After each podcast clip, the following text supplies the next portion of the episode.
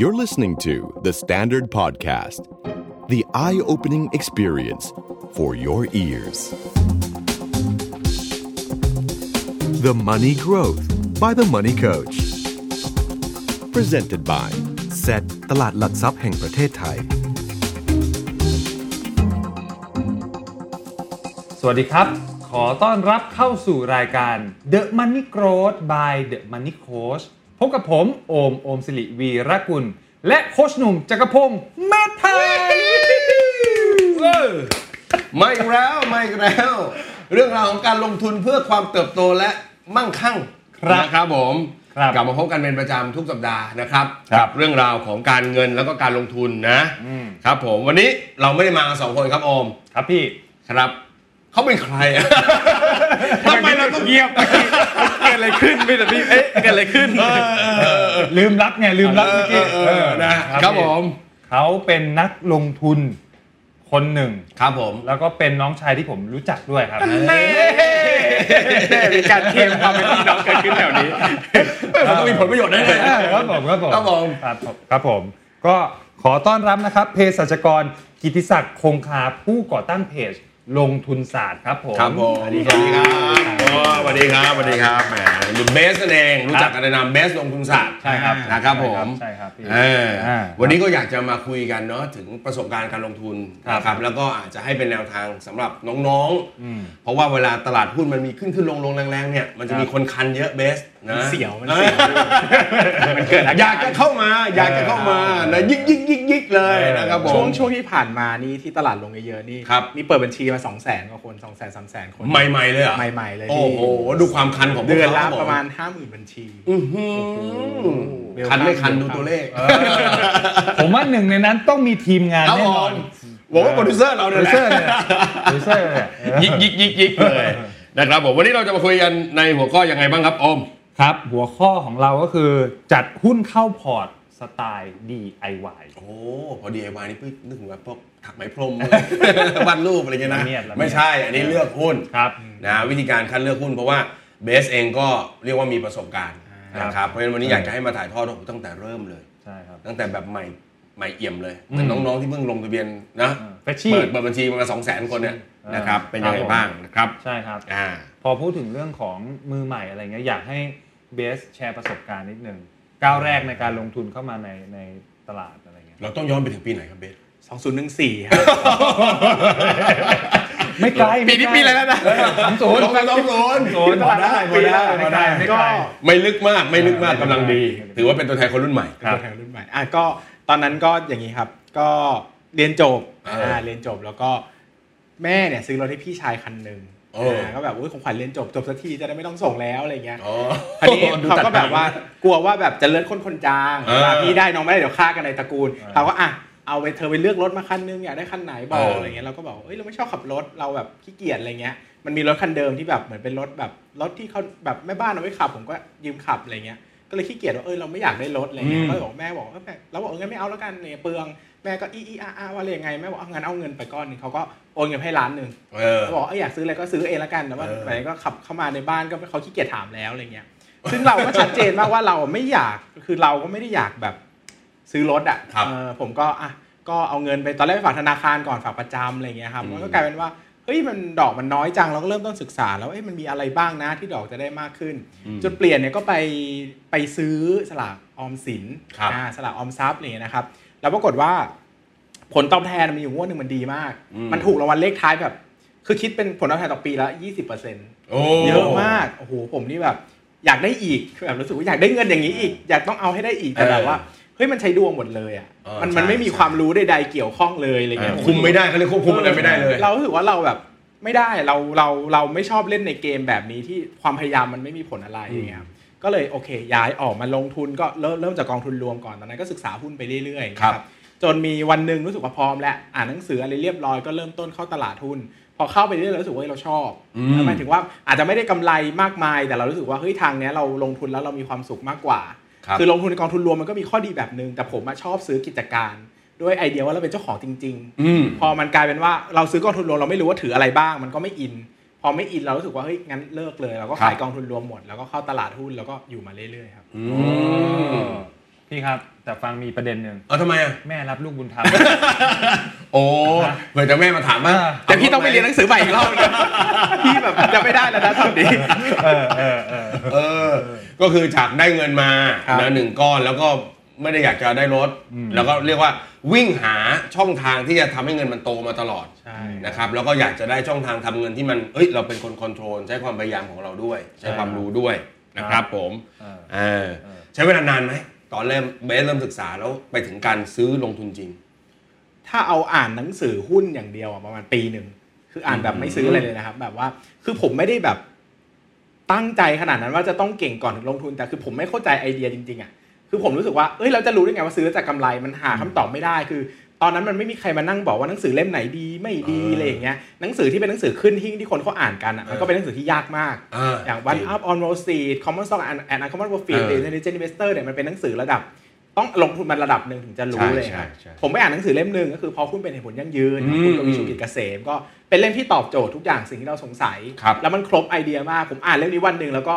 หนึ่งปีที่ผ่านมานี่ไร้ค่าไปเลย เพราะว่าไม่คือไม่ได้ใช้เลยนะจากนั้นเลยก็อ่านหนังสือเล่มนี้แล้วเข้าตลาดหุ้นเลย อ่า จริงๆมันใช้เวลานานมากแต่มันแบบเป็นเป็นเวลาที่ไร้ค่าด้วยนะคือผมก็เลยเนี่ยอย่างอย่างหนึ่งที่ผมทำลงทุนสามตลอดก็คืออยากจะแบบไกด์ให้อ่ะคือไม่ได้ให้ทุกอย่างว่าคุณต้องไปซื้อหุ้นตัวไหนแต่เฮ้ยคุณต้องช็อตคัดนิดนึงอ่ะว่าอะไรที่มันเลวอะไรที่คุณไม่ต้องเสียเวลาทำอะไร อื อย่าม งเงี้ย อืมอืม อืม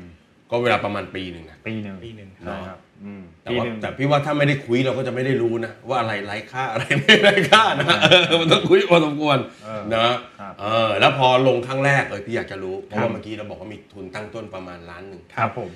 ใส่ล้านเลยไหม โอ้ยตัวแรกซื้อหมื่นสองหมื่น โอ้โห ซื้อร้อยหุ้น โอ้โห อ๋อ แบบแบบโหมเลยนะโหมเลยนะ เออ เฮ้ยว่าสกหมื่นมาเลย ผมนึกว่าหมื่นหุ้นอะไรเงี้ยเออ หมื่นบาท หมื่นบาท หมื่นบาทหมื่นบาทหมื่น เออ สองหมื่นเนาะหุ้นมัน เออ หุ้นใหญ่อะไรเงี้ย เออ ซื้อก็ตอนแรกก็ลองลองดูก่อนว่าชอบไหม เออ พอลองลองแล้วตัวแรกโชคดีดันกำไรด้วย เออ พอมันกำไรปุ๊บมันรู้สึกว่าเออว่ะมันได้เงินเว้ย เออ มันได้เงินจริงๆเว้ย เอออ่ อ่ะเอาเติมหน่อยอะไร เฮ้ย เงี้ย พี่ชอบ พอเติมเต็มปุ๊บเท่านั้นแหละ มาแล้ว เริ่ม DIY คือดอยอิดบายเซลเริ่มมาเองละเริ่มแบบเอ๊ะทำไมเหมือนรับน้องเรานะ เออ มันหลอกหลอกให้เราตายใจ หมายความว่าครั้งแรกที่ลงอ่ะคือกำไร กำไรครับกำไร จากนั้นก็เลยใส่เพิ่ม ใส่เพิ่มครับ ใส่เต็มเลย ครับ เฮ้ยแต่พี่ชอบฟีลลิ่งนี้คเพราะ รับ พี่เชื่อว่าคนที่เริ่มซื้อครั้งแรกอะ อืม มันต้องมีความมั่นใจหรือศึกษาอะไรมาอย่างประมาณหนึง ประ อะ มาณหนึ่ ถึ ง งตัดสินใจไปนะครับ มันต้องมีการจำฝังใจประสบการณ์ตัวนั้นเป็นแนวไหนหุ้นแนวไหน หุ้นตัวแรก ปะมาณไหน แหละครับอ๋อความจริงเป็นหุ้นสื่อสาร อืม อ่าหุ้นสื่อสารขนาดใหญ่อะไรเงี้ย เออ ผมก็นั่งคำนวณ valuation นะทำโหแบบผมจริงจังมากทำนั่งทำ Excel แล้วก็ประเมินมูลค่านู่นนี่นั่น โอ้โห ซึ่งตอนนั้นมันมีเรื่องเกี่ยวกับวิกฤตการประมูล 3G 4G อะไรเนี่ยราคา อ๋อ หุ้นลงมาเยอะ อืม ผมก็โอเคคำนวณได้แล้ว เฮ้ย ตัวนี้ซื้อได้ก็ซื้ออะไรเงี้ยครับ อืม ก็โชคดี อ่ เพราะว่าขายไปไม่นานก็พอประมูลจริงก็หนักเหมือนกัน โอ้ ก็มีปัจจัยอื่นๆเข้ามาก็จริง ๆ แล้วพออยู่ในตลาดหุ้นเนี่ยผมว่าสิ่งหนึ่งคือ เราต้องศึกษาเหตุและผลด้วย หมายถึงว่าเราคิดอะไรแล้วผลที่เกิดขึ้นมันเกิดอย่างที่เราคิดไหมสมมติว่าลงทุนไปแล้วกำไรถ้าเราจบแบบเนี้ยคือไม่ได้อะไรเลย ไม่ได้ learning อะไรเลยคือได้แต่เงิน อืม แต่ผมว่าหลังจากจบผมจะตั้งคำถามว่าเฮ้ยสิ่งที่เราคิดเนี่ยมันถูกหรือเปล่า ซึ่งจากประสบการณ์ของผมอะบางทีอะเงินอะก้อนใหญ่ ๆ ที่ได้มาไม่ได้เกิดจากการคิดถูก อ่า เกิดจากดวง เห รือบางทีก้อนใหญ่ที่เสียไปเนี่ยก็เป็นการคิดที่ถูก แต่มันมีเหตุผลอย่างอื่นที่ทำให้มันผิดอย่างเงี้ยนะผมว่าสิ่งหนึ่งที่สำคัญคือนักลงทุนต้องหาเหตุผลตลอดเลยนี่คือ ถ้าเรายังลงทุนอยู่แต่ผิดแบบเดิมซ้ำๆเรื่อยๆเนี่ยผมว่าเราไม่ได้เรียนรู้อะไรเลยมันเสียเวลามากที่เราทิ้งไปแต่ละวันเลย คือต้องดูด้วยว่าผลลัพธ์นะของการลงทุนกับเหตุและปัจจัยที่เรา อ่า ตัดสินใจเลือกอะเนาะ ครับ มันทางเดียวกันหรือไม่อย่างไรนะครับ จะได้เรียนรู้ด้วย อ่า นะครับผม ครับผม อืม เมื่อกี้ตัวแรก ครับ ทีนี้อยากถามรวมๆประสบการณ์ แล้วก็จะถามตัวโดน ใจเย็นๆครับใจเย็น ครับผม ๆเดี๋ยวจะมาระหว่างทาง เดี๋ยวมีตัวโดนเดี๋ยวมีตัวโดนนะ เดี๋ยวต้องขอลิสต์แบบขอผมขอไว้บอร์ดเลยครับ ไว้บอร์ดเลยครับ มันเยอะมากพี่เดี๋ยวผมเรียงก่อนเอ๊ะตัวไหนตัวหนักสุดนะ เออเออเออ ครับ ประสบการณ์ ครั ที่ บ ดีที่สุด เอาถามก่อนเป็นตัวเงินหรือว่าเป็นเปอร์เซ็นต์เออ เอาเป็นเอาเป็นเปอร์เซ็นต์ดีกว่า อ่ะเปอร์เซ็นต์ก็มีหุ้นอยู่ประมาณสองตัวที่ได้ผลตอบแทนประมาณ 500เปอร์เซ็นต์ โอ้โห ก็ ตอนนั้นเรียกว่าห้าเด้งเหรอ เตรียมจดแล้วครับผม 400 500ประมาณ 500 400 กว่าถึง ครับผม 500นะครับก็ได้มาเพราะว่าก็เป็นหุ้นกลุ่มค้าปลีกเนี่ยแหละครับ คือถ้าใครย้อนตลาดกลับไปช่วงประมาณสัก 2015 นะ อืม 2015เนี่ยเป็นปีที่ตลาดหุ้นลงเยอะ เพราะว่า ครับ มีวิกฤตราคาน้ำมันนะครับ อืม ตลาดหุ้นก็กลับมาแถวพันสกว่าๆอะไรเงี้ยนะครับ ก็เป็นช่วงเวลาที่ดีที่หุ้นหลายกลุ่มถูก ประกอบกับช่วงนั้นเนี่ยเศรษฐกิจค่อนข้างจะดูดีนะครับเราได้แรงผลักดันจากนักท่องเที่ยวจีนเยอะมาก อ่า นะครับคนก็เข้ามาทำ GDP ก็โตเซกเตอร์ท่องเที่ยวนะครับค้าปลีกก็โตไปเยอะเพราะว่าค้าปลีกหลายกลุ่มเนี่ยเขาจับกลุ่มลูกค้าคนจีน อ่า ซึ่งมีอยู่ 2 ตัวที่ผมลงทุนหนัก ๆ เลยนะครับ ซื้อตั้งแต่เข้าตลาดใหม่ เออ ๆ แล้วก็โชคดีว่ามันเป็นเหมือนลมใต้ปีก คือจริงๆ ต้องยอมรับว่าหุ้นทั้งสองแต่ยถ้าถือจนถึงทุกวันเนี้ยก็บางตัวขาดทุน บางตัวคือก็กำไรนิดเดียวอะไรเงี้ยนะครับแต่ช่วงที่เราซื้อถือแล้วก็ขายเนี่ยมันเป็นช่วงเวลาที่ดีที่สุดของหุ้นนี้ก็ว่าได้ อื มันก็เป็นมันก็เป็นช่วงเวลาที่ว่ามันเป็นมันสิ่งหนึ่งที่สอนนะว่าเฮ้ยการซื้อแล้วถือตลอดไปเนี่ยไม่ใช่กลยุทธ์ที่ถูก ครับ มันต้องผ่านการตัดสินใจแล้วว่าถือคือถูก ไม่ใช่ว่าเฮ้ยซื้อแล้วถือไปเรื่อยๆ อันเนี้ย เออ ไม่ถูกต้องคิดด้วยอะไรอย่างเงี้ยครับ เออ เพราะหลายๆตัวในชีวิตก็ก็พลาด เพราะว่ายึดติดกับการถือยาวมากเกินไปครับ โอ้มันถือยาวมันอาจจะกลับมาที่เดิมหรือกลับมาได้อะไรอย่างเงี้ยเหมือนกันนะ กลับมาที่เดิมไม่เจ็บใจกลับมาต่ำกว่าเดิมไม่เจ็บใจมาก ได้ น่าจะไปตั้งนาน เออแล้วต้องไปทักดานแล้วนะครับ เออ เออครับผม ประสบการณ์ที่ดีคือโอ้โหโตเกือบ400 500เปอร์เซ็นต์ อ่า ครับ อันนี้คือคือเป็นความทรงจำที่ดี ครับผม นะครับแล้วก็น่าจะเป็นเรียกว่าโอ้โหได้ได้อะไรเยอะแหละเนาะ ใช่ครับ นะครับผมทีนี้เชื่อว่าคนที่กำลังฟังอยู่น่าจะอยากเอาแหละ อยากจะได้แบบพี่เบสบ้าง อืมครับ อยากจะศึกษาแบบพี่เบสบ้างทีนี้ วันนี้เราก็อยากจะให้แบบเชิงช็อตคัดนิดนึง ได้ครับ ถ้าเกิดบอกว่าเอาละวันนี้หนูเพิ่งเปิดบัญชีมาร้อนๆนะครับพี่ครับ แน่ แล้วเกิดอยากจะเริ่มลงทุนหุ้นตัวแรก ครับ อ่ะอยากให้พี่เบสไกด์หน่อยว่าสเต็ปทีละสเต็ปในการค่อยๆค้น อืม หาไปสู่หุ้นที่เขาอยากจะลงทุนเนี่ย ครับ ควรจะเป็นยังไง ก็อย่างนี้นะครับ คือการลงทุนเนี่ยประกอบด้วยสองอย่าง ครับ อาอย่างแรกคือพื้นฐานความรู้ด้านการลงทุน เช่น ลงทุนคืออะไรต้องลงทุนยังไงบ้าง อืม หุ้นที่ดีเป็นยังไง อีกส่วนหนึ่งคือพื้นฐานกิจการ ครับ คือเราเอาหลักการไปจับว่าหุ้นแต่ละตัวดีไม่ดี อืม นั้นก้อนแรกที่เราต้องรู้ก่อนคือพื้นฐานความรู้ด้านการลงทุน ครับ นะครับ ก็หนังสือที่แนะนำเลยก็คือ ม พอหุ้นเป็นเห็นผลยั่งยืน ครับ นะครับเล่มนี้เล่มเดียวจบ ครั นะ บ จะได้คอนเซปต์ทั้งหมดเลยแล้วก็ อืม ถ้าจะไปต่ออะไรอย่างเงี้ยก็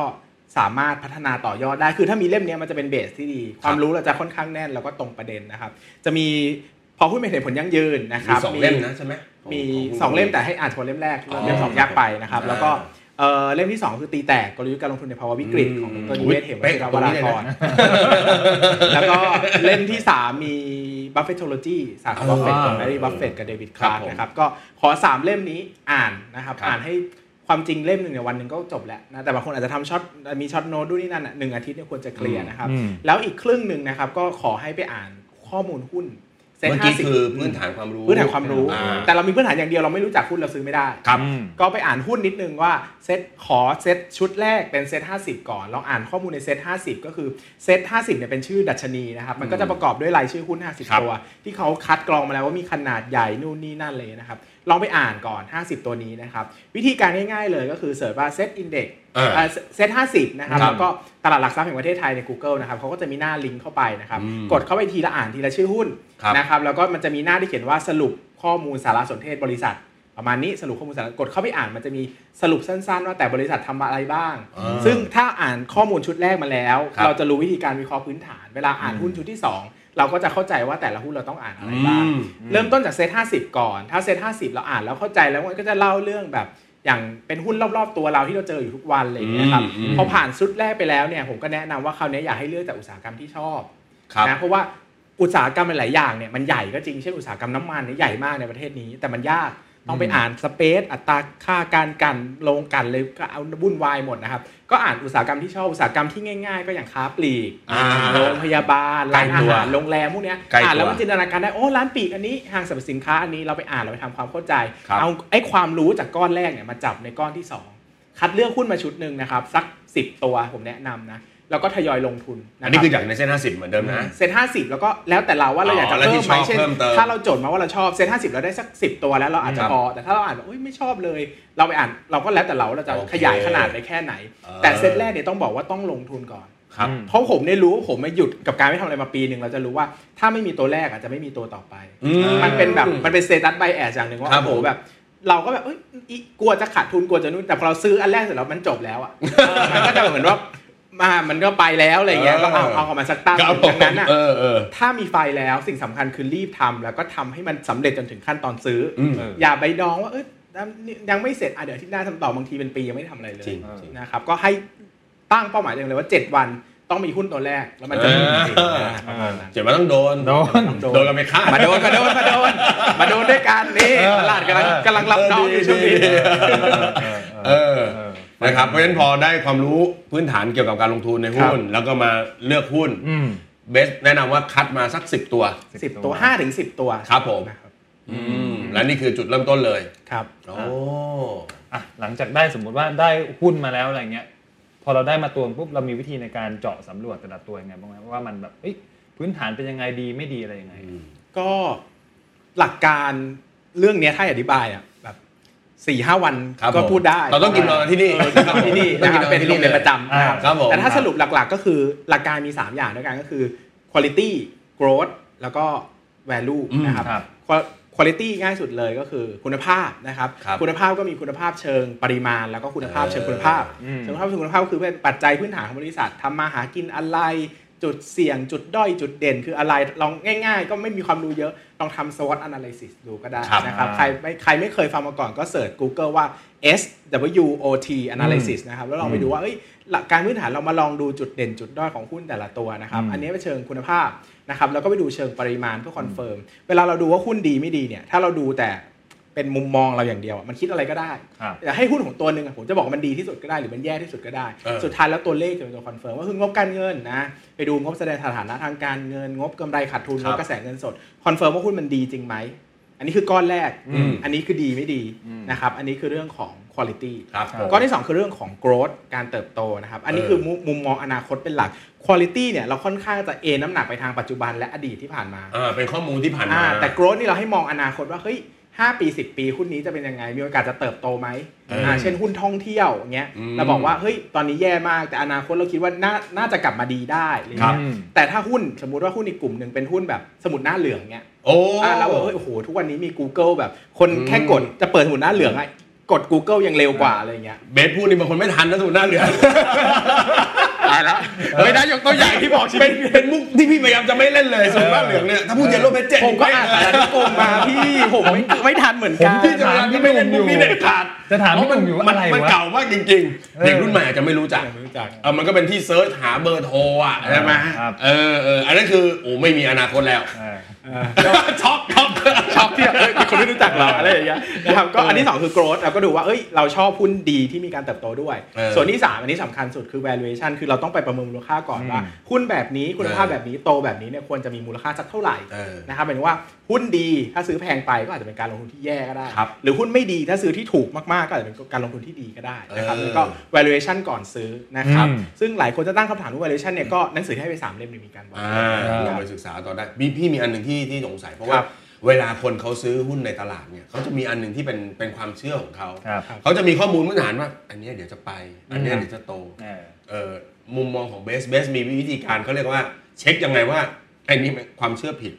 า อันนี้คือเฮ้ยอันนี้มีโอกาสจะไปจริงๆมันเป็นเทรนด์จริงๆ หรือมันเป็นอะไรจริง คือถ้าพูดถึงอนาคต อันนี้ผมว่ายากหมด อืม อ่าเพราะว่ามันเป็นเรื่องของอนาคตทั้งสิ้น แต่เราต้องถามว่าสมมติฐานที่เราตั้งอ่ะมีตัวเลขหรือมีอะไรมารองรับบ้าง เอออืม เช่นเราบอกว่าร้านนี้จะโต เช่นอ่ะพูดแบบบางบริษัทอ่ะบอกว่าจะโตเท่านู้นเท่านี้ตั้งโตปีละสิบเปอร์เซ็นต์ยี่สิบเปอร์เซ็นต์เป็นร้านค้าปลีกอย่างเงี้ยแต่ถ้าคุณไม่ขยายสาขาเลย ๆเออโตยังไง อ่า ล่ะ แล้วยอดขายคุณก็ไม่ขึ้นแล้วคุณโตยังไงใช่ไหมครับหรือว่าเราบอกว่าท่องเที่ยวเราบอกว่าโรงแรมเราจะโตดีนู่นนี่นั่นเราไปดูตัวเลขการท่องเที่ยวซิว่านักท่องเที่ยวโตไหมอ่าจำนวนคนที่เข้ามาใช้จ่ายต่อหัวเพิ่มมากขึ้นไหม อืม นะครับหรือว่าสมมติเราบอกเป็นโรงพยาบาลจะโตอย่างเงี้ยเราไปดูว่าเอ้ยจำนวน capacity ที่ใช้หรือว่าความจุเต็มหรือยัง อืม ถ้าความจุเต็มจะโตได้ยังไงใช่ไหมครับคุณต้องขยายอีกหรือเปล่า ซึ่งความจริงทุกสมมติฐานนะสามารถคอนเฟิร์มได้อาจอาจจะต้องมีข้อมูลชุดรองอีกชุดหนึงมาสนับสนุน อย่างธนาคารจะโตก็ต้อง GDP ต้องโตอะไรอย่างเงี้ยครับ เอออ่ ่ามันทดสอบได้แต่ไม่ได้ร้อยเปอร์เซ็นต์อาจจะสักหกสิบเจ็ดสิบเปอร์เซ็นต์แต่มันจะดีกว่าลอยๆ ทุกอย่าง ถ้าเรามีตัวเลขมาเนี่ยอย่างน้อยอ่ะมันก็มีความน่าเชื่อถือมากกว่า แต่ก็อาจจะผิดก็ได้ เพราะว่า เออ มันเป็นทุกอย่างเป็นการทดสอบสมมติฐานหมดครับ เออเอ้ยประเด็นนี้เมื่อกี้บอกเบสพูดมาคือ เอ้ยแสดงว่ามันเป็นไปได้นะ ว่าเราหาข้อมูลมาสนับสนุนทั้งหมดแล้ว มัน ครั ก็ บ มีโอกาสที่ปลายทางมันอาจจะไม่เป็นตามนั้น ใช่ครับ ถูกไหม อันนี้คือเรื่องธรรมดามาก อันนี้บอกสำหรับมือให เบ ม่ สลิก มือใหม่ที่แบบว่า เออแบบเฮ้ยในตลาดหุ้นไม่มี perfection อืม ใด อืม ๆ ไม่มี perfectionist อยู่ที่นี่ไม่ได้ เออ ถ้าคุณจะรอทุนพร้อมความรู้ทุกอย่างเป๊ะความรู้คำนวณผิดหมด หมายถึงว่าคือมันมีโอกาสจะถูกแต่มันยากมาก ยกตัวอย่างง่ายๆ คือ มันไม่มีใครสามารถซื้อหุ้นได้ถูกสุด ขายได้แพงสุดเสมอเพราะว่ามันเป็นเรื่องของ คนเป็นล้านๆคนมาให้ความเห็นกับเรื่องใดเรื่องหนึ่ง มันไม่ใช่เรื่องที่แบบอุตุนิยมวิทยาที่คุณคำนวณได้ว่าฝนจะตกหรือเปล่า รู้แน่รู้แน่ เออนะครับดังนั้นเนี่ยไม่มันไม่มีอะไรเพอร์เฟกครับ เราลงทุนระหว่างทั้งเจ็ดสิบแปดสิบเปอร์เซ็นบนความน่าเชื่อถืออที่เหลือก็คือใช้การกระจายความเสี่ยงช่วย ถ้าบอกว่าเฮ้ยเจ็ดสิบเจ็ดสิบแปดสิบเปอร์เซ็นไว้ใจได้ยังไงก็บอกก็ถือสักสิบตัวสิ ตัวหนึ่งพลาดไปไม่เป็นไรเหลืออีกเจ็ดแปดตัวหรือเก้าตัวยังเหลืออยู่ อันนี้คือหลักการเลยดังนั้นเนี่ยมือใหม่หลายคนที่ผมเจอเนี่ยเขาค่อนข้างจะต้องการความเนี้ยบ เป๊ะ ความเป๊ะอ่า เออ นะครับซึ่งอันนี้ก็เป็นกลุ่มหนึ่งอีกกลุ่มหนึ่งก็ไปตั้งแต่แบบยังไม่เริ่มอ่านหนังสืออะไรเลย โอ้ อันนั้นก็ อ่า อันนั้นไม่ค่อย ห่วงอ่านหนังสือยังไม่ห่วง ใจเย็นๆใจเย็น ๆคามดาวนิดนึงนะแต่ก็ส่วนใหญ่ก็ทุกคนพอเข้าไปแล้วอะถึงจุดหนึ่งจะรู้ว่าตัวเองขาดอะไร ดังนั้นไม่ค่อยยากดังนั้นมือใหม่ต้องเข้าก่อน ครับ เดี๋ยวเข้าไปเรารู้เองว่าเราไม่รู้อะไรนะครับ อืม เดี๋ยวตลาดจะสอนเราเดี๋ยว ชอบ ตลา อั ด น จะ นี้ สอน ชอบอันนี้ เข้าไปโดน เข้าไปโดนนะ เข้าไปโดนเข้าไปโดน เออแต่แต่ไม่ต้องเยอะมาก นะ เริ่มจากเบสเหมืน ค่ กัน อยๆแย่ นะ ค่อยๆแย่ เออ อย่าไปทางไม้ พี่เบสครับเดี๋ยวไม้ไป หาย สิงแสนเลย สวัสดีจ้า ลาก่อน ครับผม อะไเงี้ยอ่ะ อืม ทีนี้เมื่อกี้พูดถึงความความเสี่ยงแล้วอะไเงี้ย ครับ อยากถามเบสนิดนึงคือ จัดการกับตัวเองยังไง เวลาที่เราเข้าไปแล้วแล้วแบบโอ้โหมันมันหวบอ่ะ เหมือนกับสมมติฐานเรามั่นใจว่า เออ มันจะไป ใช่ เอ้ยแต่คนทั้งตลาดในช่วงเวลานั้นไม่เห็นด้วยกับเรา เออ นะหรือเกิดสภาวะอะไรขึ้นมาแล้วมันตก ใช่ เออค มี น ส ล อง ง แบ ทุน บ ต้องจัดการยังไง มีสองแบบ แบบแรกคือถ้าเรามั่นใจว่าเราถูกตลาดผิด แบบนี้ไม่ยาก อืม เฉยๆ อยู่เฉยๆกับมันไม่ต้องสนใจมันมาก อ่า เดี๋ยวเวลาจะพิสูจน์เองว่าเราถูกหรือเราผิด ซึ่งมีหลายครั้งที่เราถูกจริงๆนะครับ อืม อ่าอย่างแบบยกตัวอย่างเช่น ง่ายใกล้ที่สุดเนี่ย ตลาดโควิดลงมาเนี่ย โอ้โห ผมบอกว่า เอ้ย ผมว่าหุ้นถูกไปแล้วนะ อืม หลายตัวถูกมาก หุ้นที่เคย PE 30 40 ทุกวันนี้เหลือ PE 10 เท่า 9 เท่า อื้อหือ ผมว่าถูก บางเฉียบเลย ผมคิดว่าถูก เออ ผมซื้อโดยที่ผมไม่แคร์ว่า เฮ้ย พรุ่งนี้จะลงอีกไหม ผมถือว่าทุกวันเนี้ยมันเป็น best ถูกแล้ว situation ที่ดีที่สุด ณ แล้ว จุดเวลานั้นใช่ไหม ณจุดเวลานั้นคือดีที่สุดแล้ว เออ อันนี้คือง่าย คือเราคิดว่าเราถูกตลาดผิด แบบนี้ handle ง่าย คือโอกาสในการลงทุนเลย ครับ แต่ถ้าเราผิดตลาดถูก อันนี้คือต้องแก้ไขนะครับ เราก็ไปดูว่าเราทำอะไรผิด แก้ไขอะไรผิด สิ่งสำคัญคือต้อง learning นิดนึงว่า เฮ้ย เราผิดเพราะอะไร ครับ แล้วก็ไม่ผิดอีก คือลงทุนมา4ี่ห้าปีอะความผิดมันควรจะแปลกใหม่ขึ้นเรื่อยๆ เราควรจะไม่ผิดแบบเดิมซ้ำๆอีกแล้วอะไรเงี้ย ดังนั้นแบบคือโอกาสการผิดมันจะน้อยลงเรื่อยๆ เช่น ใช่ใช่ ปีแรกเนี่ยผมว่าทุกคนต้องโดนอย่างเพื่อนแนะนำ อืม อ่าเพื่อนแนะนำว่าตัวนี้ขึ้นแน่วงใน อ่า จับคุยเพื่อนทำงา พลาน ย เล กระซิบ ย ไอ้น้องวงในเขาแนะนำอาหารด้วยนะ หัวหอมหัวหอมหัวหอมผมอ่ะซื้อตามเลยเอารวยเดี๋ยวรวยอะไรอย่างเงี้ย เออ มันทุกคนต้องเจอหมดผมว่า โชคดีนะ ที่ผมทำตามแล้วเจ๊ง ก็เลยเลิร์นนิ่งเร็วว่าจะไม่ทำอีก คนที่ซวยเนี่ยคือคนที่ลงทุนแบบมั่วๆซึ่งผมก็ไม่ได้บอกว่าผิดนะ ถ้าคุณลงทุนแล้วกำไรก็แล้วแต่แต่หมายถึงว่าคนที่ลงทุนมั่วๆแล้วกำไรอันเนี้ยน่ากลัวเพราะว่าเขาจะชอบ อืม เออ มันจะเลิกยาก เหมือนไปเข้าบ่อนอะไรเงี้ย เออ แล้วเล่นแล้วมือขึ้นอันเนี้ยผมว่าหนัก เฮ้ยเปลี่ยนเป็นว่าไปมั่นใจวิธีการของตัวเองไปแล้วนะว่าวิธีการเนี้ยง่ายๆหุ้นมันง่ายๆแค่นี้ ฟังเขาก็ได้อะไรเงี้ยเนาะเออกลายเป็นน่ากลัว เอ ว่ะ อผมว่าเจอทำอะไรที่มันไม่น่าทำก็เจ๊งหมดก็เลย ก็เลยเออเลิกทำไปเพราะว่าเราเรามือไม่ขึ้นกับด้านนี้เลยอะไรเงี้ย เออ หรือจะตัดความผิดพลาดทีละข้อ ทีละข้ออะไรเงี้ยสุดท้ายมันก็จะเหลือแบบสุดท้ายหลังๆ ผมจะผิดเนื่องในโอกาสที่สมมติฐานมันผิด ซึ่งอันเนี้ยเราป้องกันไม่ได้ อันนี้เป็นเรื่องปกติของการลงทุนทุกคนต้องเจอหมด เออ มันไม่มีใครทายอนาคตถูกร้อยเปอร์เซ็นต์ถ้าถ้าเราทายถูกหมดร้อยเปอร์เซ็นต์อ่ะคนอื่นก็ทายถูกเหมือนกันหมดหุ้นก็ขึ้นไปรอแล้วเขาก็ไม่มารอให้เราซื้อลงทุนได้ อื อื ม มอืมอืม ตรงนี้ดีนะ เออ เป็นการบอกคนรุ่นใหม่นะครับที่จะเข้ามาในตลาดนะครับ ครั ป บ ระมาณ 2 0 0แสนบัญชีนั้นนะครับ เออ ทำใจสบาย ครับ ๆนะครับเพราะฉะนั้นเหมือนกับเราอยู่ในตลาดนี่ต้องเรียนรู้ไปตลอด ต้องเรียนรู้ครับ ทีนี้มีข้อสังเกตนิดนึงก็คือเมื่อกี้เบสพูดถึงเรื่องของการตั้งสมมติฐานเรื่องของการหาตัวเลขอะไรเงี้ยมาสนับสนุนเนอะหรือแม้กระทั่งคำเตือนเรื่องของเอ้ยอย่าไปฟังอะไรเยอะอะไรเงี้ยก็เลยนึกถึงเรื่องของเอ้ยวิสัยทัศน์ของผู้บริหารใน โอ้ ธุรกิจในกิจการนั้น เพราะเราเหมือนไปเป็นเจ้าของกับเขาด้วย ๆ นะ ใช่ ซื้อหุ้นนะ อะไรเงี้ยเวลาเราไปฟังแบบงานออฟเดย์อะไรเงี้ยมันมีวิธีฟิลเตอร์ หรือต้องกลันกรอง หรือคิดวิเคราะห์อะไรกับกับวิสัยทัศน์เหล่านั้นใน วิ การลงทุน ธีที่ดี ไหม ที่สุด อืม ให้ฟังย้อนหลัง กลับ อ๋อ ไปฟังก่อนว่าไอ้ไตรมาสที่เขาพูดแล้วทำไม่ได้อะ อืม เขาพูดว่าอะไร เช่น อ่า เราบอกว่าสมมตินะไตรมาสหนึ่งปี 2018กำไรตกมาก อืม ให้ไปฟังไตรมาสสี่ปี 2017 ก่อน ว่าเขาพูดไว้ว่าอะไร เออ และไตรมาสหนึ่งสองศูนย์หนึ่งแปดพูดว่าอะไร ถ้ายอมรับผิดแก้ไขปรับปรุง อันนี้โอเค อ่า แต่ถ้าบางเจ้าคือสมมติว่าปรับเป้าลงมาเลย โดยไม่บอกใคร เออ ปรับเป้าเองว่าฉันถึงเป้า สีข้างถลอกเลย อสีข้างถลอกเลยอะไรอย่างเงี้ย โอ้ ดังนั้น ยดีวิธีนี้ดี ซึ่งอันเนี้ยเป็นวิธีที่ดีที่สุดผมบอกเลยว่า มันไม่มีใครกลับไปแก้อดีตได้ ดังนั้นสิ่งที่เขาเคยพูดเขาเป็นคนยังไงเราเห็นหมด อืม ว่าเขาเวลาเขาทำพลาดเนี่ยเขาบอกว่าใครพลาดเขาพลาดเองหรือเปล่า หรือเขาไปโทษโทษดินโทษฟ้า อืม อ่าอย่างเงี้ยมันเกี่ยวหมดบางบางบริษัทก็จะบอกแค่ว่าเศรษฐกิจไม่ดีเศรษฐกิจไม่ดี เอาอีกแล้ว แต่บางบริษัทคือช่วงเวลาเดียวกัน GDP โต ทุกอย่างโตหมด แต่เขาเศรษฐกิจไม่ดี เออ แต่พอลงก็เศรษฐกิจไม่ดีอีก มันก็ตั้งคำถามว่าอ้าวแล้วแล้วเมื่อไหร่เศรษฐกิจของคุณจะดี เอ อะไรเงี้ย อ มันก็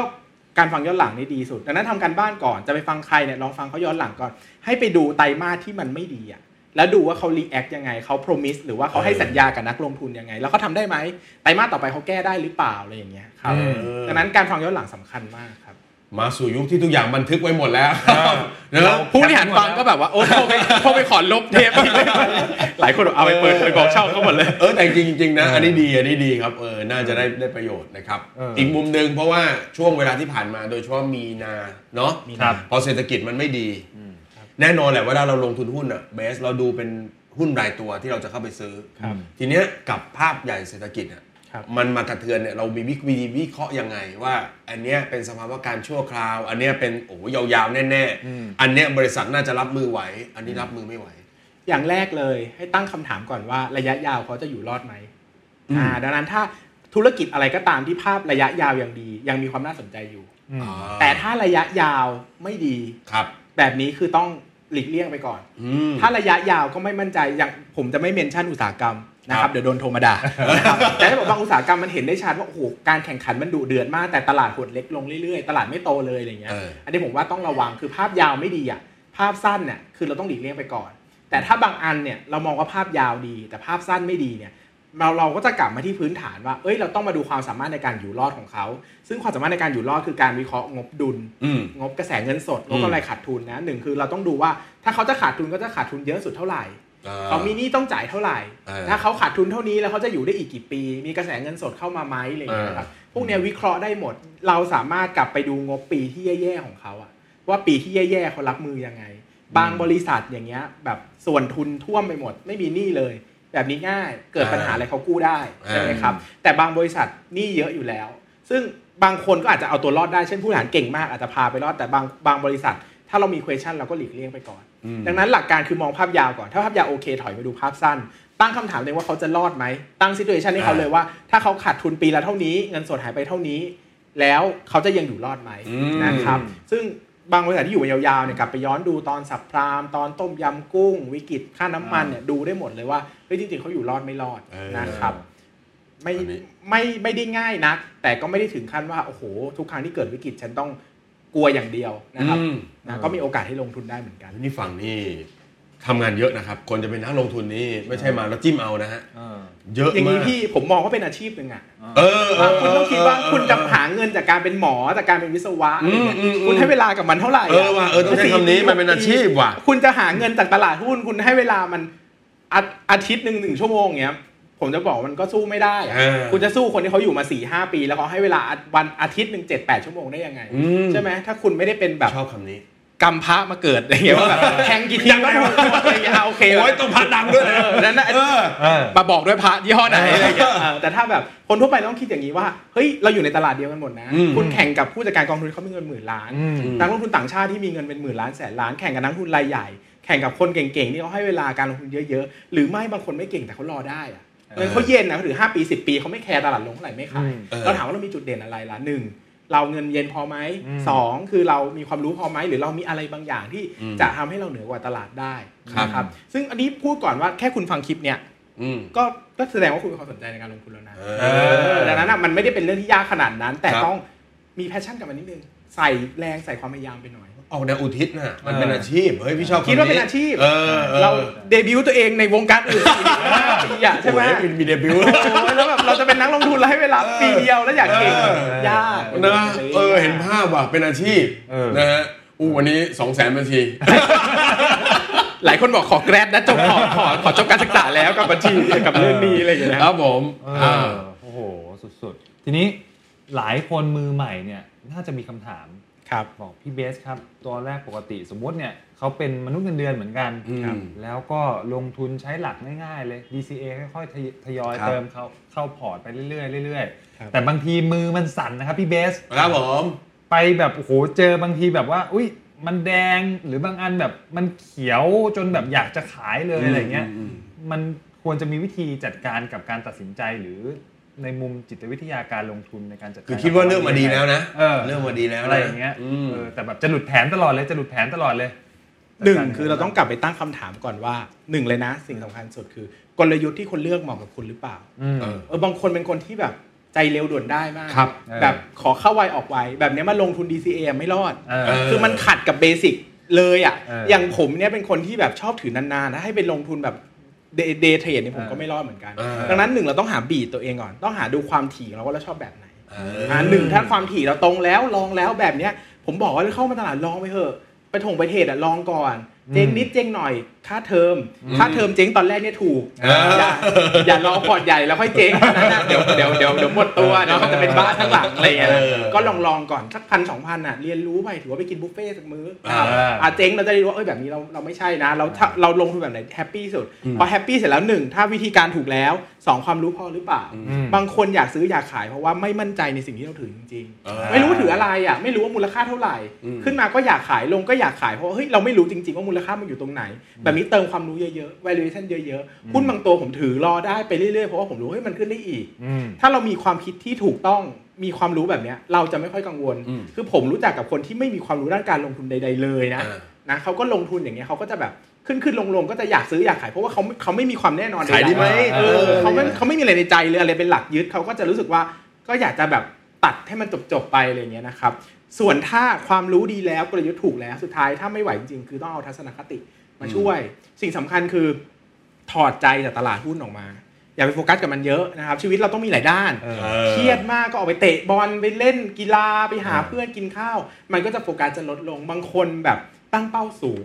ตั้งเป้าสูงกดดันตัวเองเยอะโฟกัสตลาดหุ้นทั้งวันทั้งคืนเปิดดูตลอดเนี่ยแบบนี้ก็กดดัน ซึ่งผมไม่ได้บอกการกดดันผิดถ้าคุณกดดันแล้วคุณกำไรเฮ้ยทำเลยแล้วแต่ อืม คุณ แต่ถ้ามันทำให้คุณใจร้อน คุณกังวล คุณอยากจะซื้อจะขายตลอดเวลาต้องถอยออกมา หางานไอเล็กเติมเข้าไป หาความสัมพันธ์อะไรเติมเข้าไป ให้หุ้นมันเป็นแค่ส่วนหนึ่งในชีวิต ไม่ใช่ทุกอย่างในชีวิต แล้วคุณจะ manage มันง่ายขึ้น เออ เออ เคยเจอเหมือนกันบางคนคุยอะไรก็คุยแต่ลงทุนลงทุนลงทุนเนอะกลายเป็นคนแบบโอ้โหไม่มีมิติอื่นเลยอะ เออ เนอะเออ ซึ่งถ้ามันก็ดีในช่วงที่ชีวิตเรารุ่งเรือง เออ มันก็จะเพิ่มแรงทดเราจะใส่แพชชั่น แรงทดแพชชั่นเราก็จะโตโตโต อืม แต่ช่วงที่มันขาลงอ่ะ โอ้โห แล้วถ้าเรามีเรื่องเดียวก็เหมือนถือหุ้นตัวเดียวอ่ะ เออซึมเลย เออ ยิง หรื ยาว อหลายคนถึงขั้นแบบหมดความมั่นใจในชีวิตเลยนะ เอาเลย ตั้งคำถามว่าโหยแบบเหมือนเขาไม่แบบเขาเฟลกับสิ่งที่เขาตั้งเป้าหมายเหมือน อืม แบบมี value นี้เป็นอันดับหนึ่งในชีวิตแล้วทำไม่ได้แล้ว หาเงินในตลาดนี้ไม่ได้อย่างเดิมแบบแบบขาดความมั่นใจอะไรอย่างเงี้ยนะครับก็ต้องแบบก็ต้องจูน ผมก็ผ่านจุดนั้นมาแล้วนะ ก็ต้องบอกว่าก็เคยผ่านจุดที่ all in ชีวิตไว้ในตลาดหุ้นเหมือนกัน เออ เลยกล้าพูดได้ว่าเฮ้ยการกระจายความเสี่ยงอะดีกว่าผลตอบแทนไม่ต่างผลตอบแทนก็ประมาณเดิมนั่นแหละอะไรอย่างเงี้ยความรู้ อืม ความสามารถเรามีแค่นี้แหละ เออ เราก็ไม่ได้เก่งกว่านี้หรอกถ้าเราแบบไปนั่งดูมันตลอดเวลาแต่ความนิ่งความนั้นมันดีกว่า ใช่ใช่โอ้ดีครับดีครับโอ้นี่ได้แง่มุมเยอะมาก สุด แง่ ยอ มุ ด มเยครัอะบ มากนะ สุด ครับ ยอด วันนี้ได้ทั้งแง่มุมไม่พอได้หนังสือด้วย ครับผม แต่ว่าสามเล่ม ไปเริ่มต้น ไปเริ่มต้น ไปเริ่มต้น ไปเริ่มต้น แล้วก็ได้คำเตือนในแง่มุมต่างๆนะครับเวลาเราจะเจอไม่ว่าจะเป็นภาวะเศรษฐกิจ ครับ ปัญหาจากการลงทุนต่าง อืม นะฮะ ใช่ เอาละในช่วงตรงนี้อยากจะให้เบส เรียกว่าขอเป็นสเต็ป by สเต็ปเลยไหม เออ เนอะสำหรับมือใหม่เลย2องแสนบัญชีที่กำลังมือสั่นระลิกอยู่นะครับผม เริ่มเอาเงินเข้าพอร์ตมาแล้ว เออ นะครับคเรารับ อยากจะเริ่มลงทุน อ่าน นะครับ เอาเลยฮะทีละสเต็ปเลย สเต็ปไปสเต็ปเลยนะ อ่า step by step ก็งั้นผมก็กลับไปทวนก่อนว่าหนึ่งคืออ่านสามเล่มนั้นให้จบก่อน ครับผม ตั้งตั้งเวลาให้หนึ่งอาทิตย์ไม่เกินนี้ ถ้าอ่านสามเล่มจบในอาทิตย์ไม่ได้นี่แปลว่าแรงใจคุณไม่พอนะ เฮ้ย เฮ้ยชอบ เสาร์อาทิตย์อะคุณต้องเออ ชอบเออ ถ้าเจ็ดวันไม่ได้ไม่ต้องไปแล้ว เออเออเออ เออเออ ขายบัญชีทิ้งปิดเลยบอกเลิก เดี๋ยวเดี๋ยวเดี๋ยวเดี๋ยว เอาไม่ได้ไม่ได้ใช่ไหม สปอนเซอร์ดูอยู่ ขออภัยนะที่ดีนะครับ เออใจเย็นๆครับผม โอ้ยเมื่อกี้ ไปปิดบัญชี แวบเลย ไปปิดทิ้งหนึ่งบัญชีแล้วเปิดอีกสามบัญชี อ่า จะได้มีแรงใจเยอะๆเอออย่างนี้นะครับอ่านให้จบนะครับ ภายใน 7 วัน อ่าใน7วันตั้งเป้าไว้เลยนะครับ เออ หนังสือพอหุ้นเป็นเหตุผลยั่งยืนจะบอกเลยว่า หุ้นดีมีแคตตากรีอะไรบ้าง 1 2 3 4 5 6 7 8 9 10 อ่ า ก็ไปอ่านหุ้นมาขั้นแรกผมบอกเลยว่าอ่านเซ็ตห้าสิบก่อน ไปเจาะในนั้น ครับแล้วก็ให้อย่างนี้ให้คะแนนหุ้น ว่า โอ้ แบ่งเป็นหุ้นดีไม่ดีถูกไม่ถูกนะ เอาดีไม่ดีก่อนดีไม่ดีก็แบ่งเป็นว่า สมมติมีหัวข้อ 7 ข้อให้คะแนนเท่าๆกันแล้ว อันนี้แบบอ่ะเต็ม 10 แล้วให้เท่าไหร่ เช่นกำไรสมมติว่า หัวข้อกำไรโตกำไรโตทุกปีเลยตัวหุ้นนี้โตทุกปีให้สิบเต็มอ่ะบางตัวอาจสะดุดปีนึงอาจจะให้สักแปด อ๋อ บางตัวขาลงตลอดนี่เอาไปเลยลบ 20 อะไรเงี้ย ครับผม rating นะอ่ะ เขาเรียก rating rating อ่ะ นะ ก็เราก็ จั จั ด ด rating จัดไป เลย แล้วก็คิดว่าเฮ้ยเราก็ไป valuation ต่อนะครับทำแบบนี้ 50 ตัวแรก อืม ถ้าทำแล้วอยู่มือคิดว่าไหวก็ทำต่อได้เรื่อย อืม ๆนะครับแต่ผมเนี่ยแนะนำว่ามือใหม่อ่ะให้ทำชุดหนึ่งก่อน แล้วก็ซื้อก่อนรอบหนึ่งมันจะได้มีความอินกับตลาดนะครับอย่าไปรอทำจนหม ไป ด โดนซะ อ่าโดนก่อนสักนิดนึง อ่าน นะครับแต่ถ้า ถ้า50 ตัวแรกไม่โดนใจเลย ก็ไม่เป็นไรเราอาจจะเติมบางเซกเตอร์บางอุตสาหกรรม ครับ เข้าไปอีกนะครับแล้วก็ทำแบบนี้งานของนักลงทุนก็มีเท่านี้แหละครับทำไปเรื่อยๆแต่ระหว่างนั้นเนี่ยต้องใส่ความรู้เพิ่มนะครับอ่านหนังสือเพิ่ม หาข้อเรียนเพิ่มอย่างตลาดหลักทรัพย์แห่งประเทศไทย โอ้เพียบเลย นะครับมีคอร์สเรียนฟรีเยอะมากนะครับ แม่เขาสปอนเซอร์เราเนี่ย ไม่คือผมจะบอกว่าหลายคนน่ะ ชอบมาถามว่าเฮ้ยพี่คอร์สนู้นดีไหมคอร์สนี้ดีไหม เออเออ ก็บอกว่าเฮ้ยไปเรียนฟรีให้หมดก่อน เยอะนะ ถ้าคุณเรียนฟรีได้หมดถ้าเรียนฟรีได้หมดตลาดหลักทรัพย์ แล้วก็ยังไม่รู้ว่าคอร์สไหนดีไม่ดีอ่ะ เอออั อันนั้นก็ อันนั้นก็เออ ไอ้แม่แม่มันจะเข้าเรื่องถอนบัญชี อย่าไปอย่าออกคำนั้นออกมา ไม่ทอง ครับผม ไม่ปิดไม่ปิดใจเย็นๆไม่ปิดนะค ครั รับบ ผม อ่ะก็สุดท้ายแล้ว ผมบอกว่าก้าวแรกยากสุด คุณจะงงไปหมดเลยเฮ้ยทำไรวะอะไรอย่างเงี้ยแต่ผ่านไปได้แล้วคุณจะเข้าใจ คุณจะรู้เองว่าคุณขาดอะไรเช่นคุณอ่านงบการเงินไม่รู้เรื่องคุณไปสางสื่องบการเงินอ่านเพิ่ม เออ นะครับคุณไปเคาะธุรกิจธุธุรกิจไม่รู้เรื่องไปอ่านธุรกิจเพิ่ม อย่างถ้าคุณไม่ไม่สงสัยตรงไหน ทักลงทุนศาสตร์มาได้นะ เออ ลงทุนศาสตร์ยินดีที่จะบอกว่าสิ่งที่คุณขาดคุณต้องหาเติมจากไหน เช่นต้องอ่านหนังสือเล่มไหน เอออ่ อ่านรีซอสไหน แต่อินพื้นฐานคือต้องอ่านสามเล่มแรกจบมาก่อน เออ ถ้าสามเล่มแรกไม่จบไม่ตอบนะ เออ เออยิงไหม ไม่ยิง หลายคนแบบไม่ถามแล้วของมาด่าอย่างเดียวนะครับ ส่วนใหญ่จะมาแบบพี่แม่คะแนะนำการลงทุนตลาดหุ้นเลยค่ะโอ้มันกว้างไป กว้าง ก ก ว้า ว้าง ง ไปนะ นะ ค ครับ รับก็บอกว่าเฮ้ยจริง ๆ ถ้าคุณงงอะไรเงี้ยก็มาคุยกันได้ถามได้คือ เราอ่านหนังสือมาเยอะเราเลือกให้ได้ แต่หนังสือทั้งเล่มอ่ะจะให้มาสรุปให้ฟังบอกเอ้ยพี่ลบกันเงินดูยังไงมันตอบไม่ได้ โอ้โห จะตอบยังคำไงถาม ใช่ไหม คำถาม มันก็ต้อง ดีมาก อย่างเงี้ยแหละแนะนำหนังสืออะไรเงี้ยครับมันก็ อืม หลายคนก็จริงจังนะทำแบบทำตามเราก็ได้ได้ได้ได้ได้ไปไกลเหมือนกัน ครับ ครับ อืมคุณก็ต้องทำงานของคุณด้วยนะ ใช่ แหม ใช่ มาเนียนเลย ครับ ถ้า ผม จะมากันนั้นถาม เลย เอามาสักสองตัวครับพี่เบส ก็ไม่ให้ไปถามพี่หนุ่มเนี่ย ก็อยากอยากได้เขาตอบจากรุ่นเล็กรุ่นใหญ่กันเลย มันเอาพี่ที่ด่ายนะครับผม ครับ โอ้โหวันนี้ ใช่อ่ะ จัดเต็มครับพี่อมครับ คำถามส่งท้ายหนะครับ ครับ ตั้งแต่วันแรกในปี 2014 ที่ ครับ เบสก้าวสู่การลงทุนจนมาถึงปีนี้เนอะ ครั ปี บ 2020 2020 น่าจะประมาณ แล้ว 6 โอ้จะจบปีแล้วด้วย เออชีวิตเบสเปลี่ยนไปหรือว่าตลาดเนี่ยมันให้แง่คิดอะไรกับเบสในชีวิตบ้าง หนึ่งคือตลาดหุ้นให้ความมั่นใจในชีวิตผมได้นะอันนี้พูดเชิง personal นิดนึงนะครับ ครั ก็ บ ผมเนี่ยเกิดมาในครอบครัวที่พ่อแม่เนี่ยเตรียมธุรกิจให้หมดแล้วแล้วก็เออเธอโตมาเธอก็แค่มาบริหารธุรกิจต่อ เราไม่เคยมีความมั่นใจในตัวเองเลยว่าเฮ้ยเรามีของหรือมีความรู้มีอะไรดีบ้างในชีวิตนี้อะไรอย่างเลยครับ อืม เฮ้ยตลาดหุ้นให้เราจริงๆนะมันพิสูจน์จริงๆว่าตลาดเนี้ยมันมันไม่มีใครเหนือใครได้ขนาดนั้นนะครับผมพิสูจน์ตัวเองจากการเริ่มต้นลงทุน แล้วก็เปลี่ยนเงิน 1 ล้านในวันนั้นนะ อืม ถ้าพูดกัน in- แบบ sincerely ก็ขึ้นมา 20-30 เท่าแล้ว อืม นะครับในเวลา 6 ปีก็ไม่ได้พูดว่าเป็นการขิงเป็นการอวด แต่ก็จะบอกว่าเฮ้ยถ้าคุณพยายามอะมันทำได้จริงๆนะครับมันมีพื้นที่ให้คนที่มีความพยายามมากพออยู่นะครับแล้วมันให้อะไรมากกว่าเงินเพราะมันพิสูจน์คุณค่าในชีวิตด้วยนะว่ามันก็ไม่บอกเฮ้ยเราก็ทำได้นะ เราก็เป็นคนที่ถ้าตั้งใจจริงอะเราก็ทำได้เหมือนกัน ครับ นะครับแล้วพอผ่านไปถึงจุดหนึ่งอ่ะผมจะบอกว่าเฮ้ยวันที่คุณเปลี่ยนจาก 10 ล้านเป็น20 ล้านอ่ะคุณจะค้นพบข้อหนึ่งนะว่า การมีเงินเพิ่มไม่ได้เปลี่ยนชีวิตละ เออ เออหมายถึงว่าอย่างผมเนี่ยเป็นคนที่